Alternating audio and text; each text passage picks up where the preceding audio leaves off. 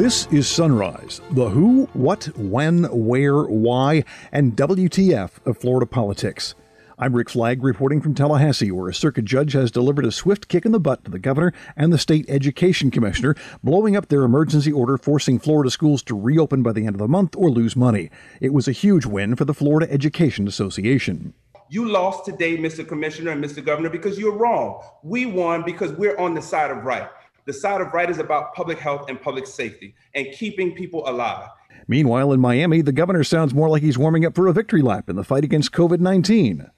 Today, the state reported the lowest number of new cases since June 14th, and we've seen that downward trend pretty consistently over the past several weeks. The governor made those remarks before the judge issued his ruling on school reopening. The Department of Health reported 2,258 new cases of coronavirus Monday, along with 72 more fatalities. The statewide death toll is 10,534. The total number of infections is just short of 603,000. The Republican National Convention is underway, and Florida Republicans are getting screen time, while Florida Democrats trash the president from the sidelines. He goes into the Republican convention with literally Floridians' blood on his hands from his inept, incompetent, disastrous leadership of COVID 19. His sidekick, Governor DeSantis, is equally complacent. Today on Sunrise, we take a deep dive into the huddle as the Miami Dolphins announce the reopening of Hard Rock Stadium for football fans next month. Seating is limited, masks are mandatory. This idea that you don't want to wear a mask and no one can tell you whether you wear a mask, if that's your idea, please, that idea is not welcome in this city and it is not welcomed in this stadium. We'll also have your calendar of political events and check in with a couple of Florida men who should have known better. And now the top stories on Sunrise for Tuesday, August 25th. A circuit judge in Tallahassee rules against the governor and the education commissioner, saying the state's rush to reopen public schools is a violation of the state constitution. Kendall Coffey was lead attorney for the Florida Education Association's lawsuit. It's very challenging to seek an order that says that state actors were acting unconstitutionally. In this case, though, the evidence is overwhelming. It was a case where the evidence showed that safety was missing in action, and that the judge said, as the Florida Constitution says, there is a paramount duty of safety. Safety is an imperative for our children and, and of course, the, the educational community. It's only a temporary injunction, and the state has already filed notice it will appeal, which means they get an automatic stay until the union files yet another appeal. FEA President Frederick Ingram says they'll ask the judge to overturn the stay. He also says the governor and the education commissioner should not spend another dime of tax money defending the indefensible. This commissioner of education went across this state talking about grace and compassion. And so we're going to remind him of that every single day. We need to be led with grace and compassion with people who take care of kids and students every day, who give their lives to our public schools. So, yes, we will fight, but shame on a governor who would take us to an appeal. Shame on a governor who would fight kids and classrooms and public school teachers to try and do something uh, that is punitive to a teacher when they're trying to look out for their own safety or their own health or their own family. Shame on a commissioner of education who would spend taxpayer dollars to, to, to, to try and reinvent some kind of frivolous defense when you've already been proven that you are wrong. You lost today, Mr. Commissioner and Mr. Governor, because you're wrong. We won because we're on the side of right. The side of right is about public health and public safety and keeping people alive. Mr. Corcoran, Mr. DeSantis, do not spend taxpayers' money trying to appeal this case. We're asking you, let's work together. Let's be guided by science. This is not a win where we go and hang our hat and beat our chest. People are dying in our state. It is out of control. We do not have this virus under wraps. And we can do this together. If we do it and are led by science with heart, with grace and compassion, and not by politics and not by funding. This ruling only applies in Florida, but Randi Weingarten with the National Education Association says it's a dramatic statement that safety comes before politics, and she hopes it will resonate nationwide. It is our obligation to actually make sure that we keep people safe our kids, our communities, and our members. Please stop thinking politically. This is a pandemic. This is a virus where people are getting hurt, where people are getting killed. let's make sure that safety counts first. After 9 11, Republicans and Democrats together understood that safety counted first. After school shootings, people understood that safety counts first. In this pandemic, safety has to count first. That's what this judge said. And that's what we're going to try to do as a national union throughout the country. The Florida Department of Health reported 72 more fatalities and 2,258 newly confirmed cases of coronavirus Monday. That is the lowest number of new cases since the middle of June. And Governor Ron DeSantis, well, he's sounding pretty chipper about it just look at the different trends in the state of Florida. I mean, obviously, this is something that we're going to continue to have to deal with. Uh, but in the state of Florida right now, statewide, uh, the number of the people who are hospitalized with COVID positive diagnosis is down over 50% over the last month. Uh, yesterday, 823 was the lowest number of people admitted to the hospital for COVID since June 18th. And the weekends are usually a high time for admissions. And so that trend has been very, very strong with lower admissions.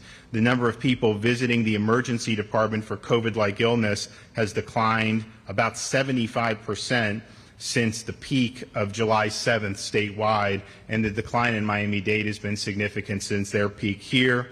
Uh, today, the state reported the lowest number of new cases since June 14th, and we've seen that downward trend pretty consistently over the past several weeks. Uh, the positivity rate in terms of the percentage of tests coming back positive was 5.2% for today. Broward was 4.3%, and then you got places like Sarasota, 2%, Pinellas, 2.9. Miami-Dade has seen a real significant decline. They're not quite at that Sarasota, Pinellas level uh, yet, but it's trending very positively for a county that was 20 to 25 percent to now be in single digits consistently and hopefully go down um, even further. And then one of the most, I think, important statistics that a lot of people don't talk about as much, but in terms of reducing, uh, particularly reducing mortality and saving lives, is the percentage of staff of long-term care facilities, the two-week average, is now down to 1.32%. So you go back six weeks, you know, we were seeing a lot of outbreaks at long-term care facilities. Uh, Miami had the most by far. Uh, now, all of those have really ebbed, which is a great sign. And I think we're about 90% of the facilities. Now, we have over 4,000 facilities in Florida, but about 90% uh, and maybe even more than that, but right, at least 90%, I think, don't have a single case for staff or resident right now. So those are good trends. Um, as we know, I mean, there's a lot of things that are uh, um, that are unknown, and, and you just got to take it step by step, day at a time. But I think that clearly, if you go back six weeks, you know, to where we were to where we are now, um, th- those are those are positive trends, and they're durable trends, and they have been. One caveat here the COVID reports issued on Mondays, they tend to have lower numbers across the board for cases, deaths, and hospitalizations, while Tuesday's numbers, they tend to be a bit higher as they catch up on the weekend reports. As of now, there are still more than 4,600 people hospitalized for COVID in Florida, and that's about 500 fewer than last week's average.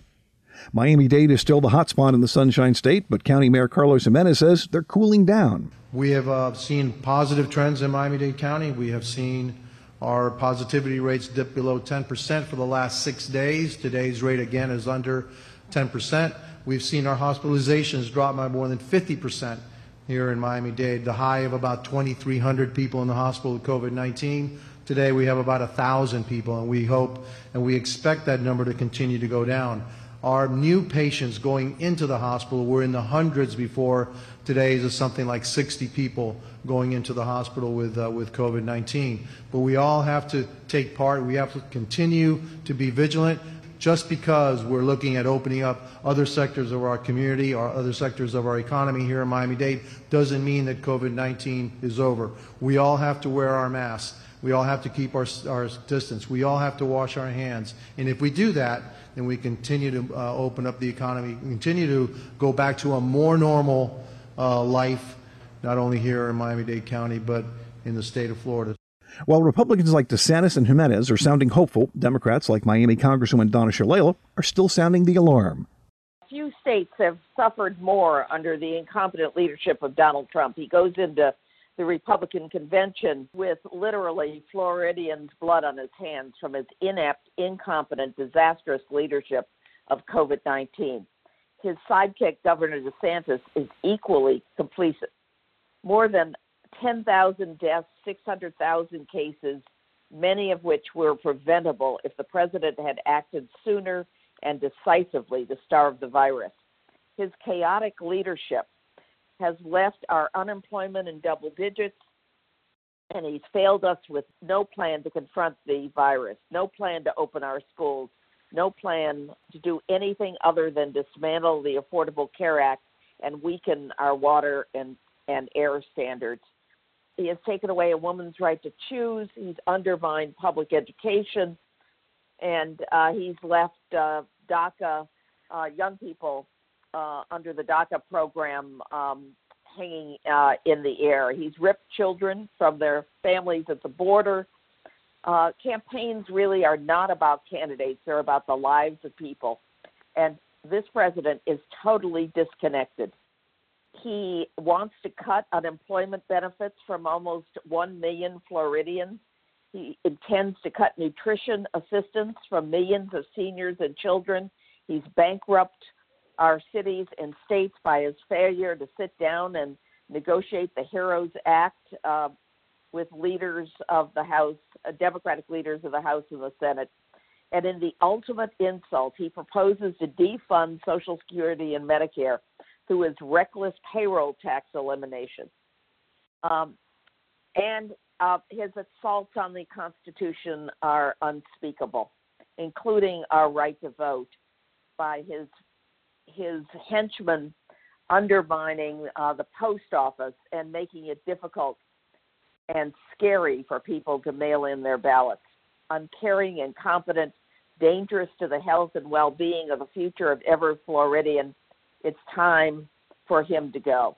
And while Republicans talk about the importance of family at their virtual convention, Orlando Congresswoman Val Deming says the Trump administration has become an instrument of chaos. Over the last four years, we have seen the president create total chaos and one crisis after another.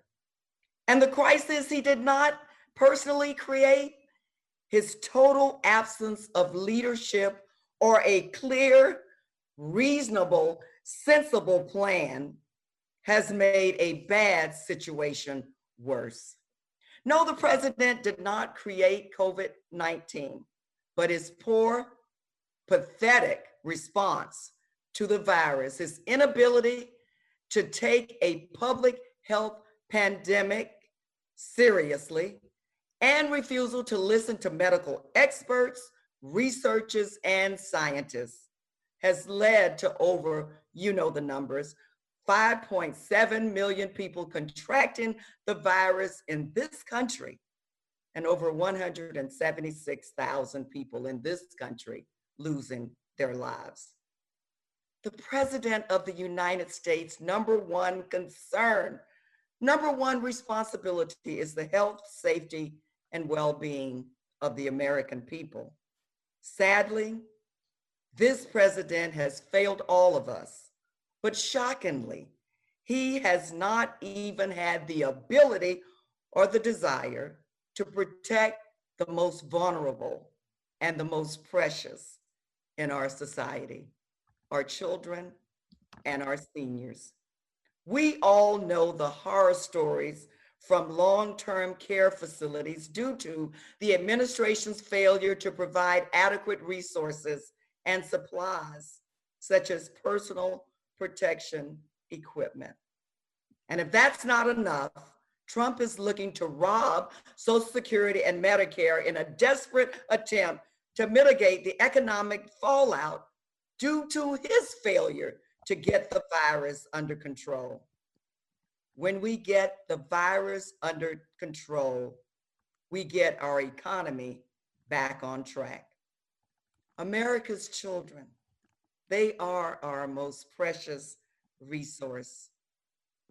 This president as you all well know, has no plan for the safe return of our children back into the classroom.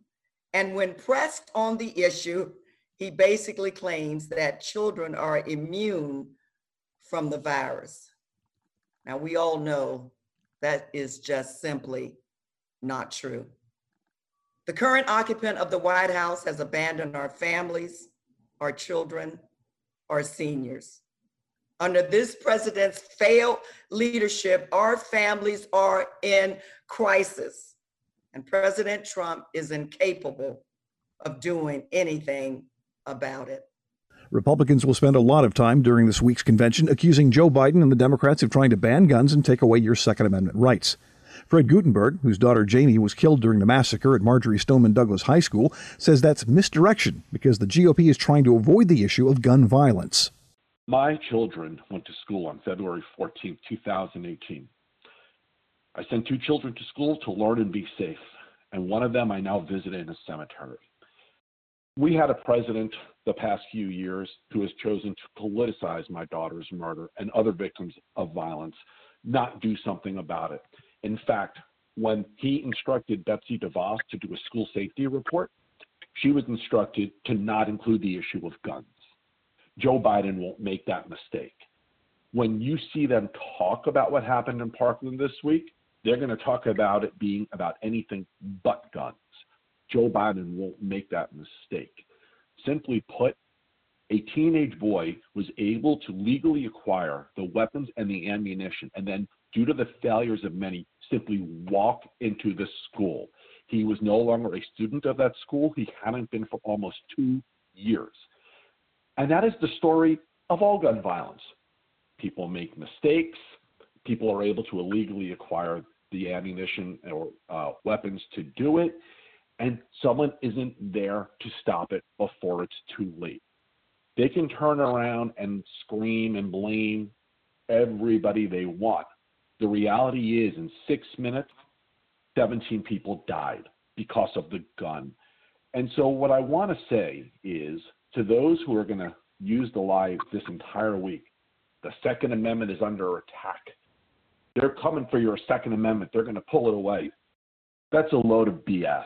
Okay, the facts are we passed some gun safety measures in Florida after my daughter was killed.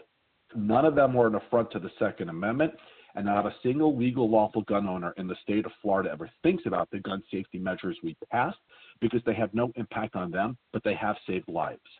That's what gun safety is about. The Second Amendment will remain intact if they have if the premise of their convention is going to start by saying it's under attack and it's going to be taken away call them out on the lie that that is. Gun safety is going to pass because we are going to elect Joe Biden president. He called me 10 days after Jaime was killed.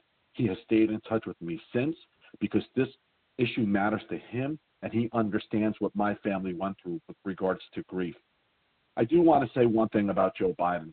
Um, when he talked about humanity, he exemplified that with me when the cameras weren't rolling when we were talking alone on the phone. He talked to me about getting through grief. He talked to me about what my family and I should expect. And because of him, I was given the template to get through the next two and a half years. Next up on Sunrise, we huddle with the governor and the mayor of Miami Gardens to hear about the return of professional football during the COVID crisis. You're listening to the Sunrise podcast from Florida Politics, and we're much obliged. The Florida Hospital Association has released the OPEN plan, designed to allow Florida's safe resumption of elective surgeries and procedures. OPEN stands for O, observe the COVID 19 rate of community occurrence, P, prevent transmission, E, establish the process to restore elective surgeries and procedures, and N, network with all healthcare providers. You can read the OPEN plan today at fha.org.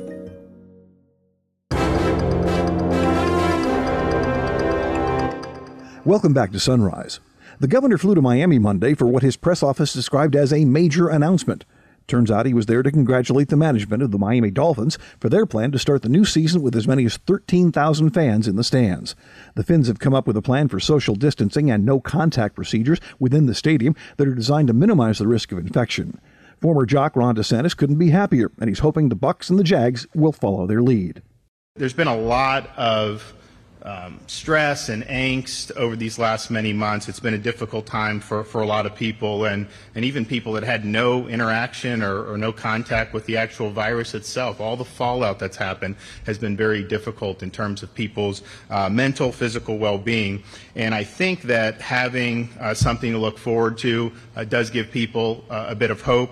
I think this is a, a, good sign that the Dolphins are being so thorough about their plan. Uh, this is obviously a limited plan, but if you look at what they've done, it's really, really well thought out. And uh, probably they've thought of things that, that, that I would not have thought of. And, you know, we've been doing this stuff day in and day out since February. And so they really did a good job. Um, I know that they have been recognized with uh, the GBAC STAR accreditation uh, about facility cleanliness. But then if you look at how they've not only thought about the seating, but then the fan interactions, every step of the way, they're doing things to make, uh, to make safety something that's important.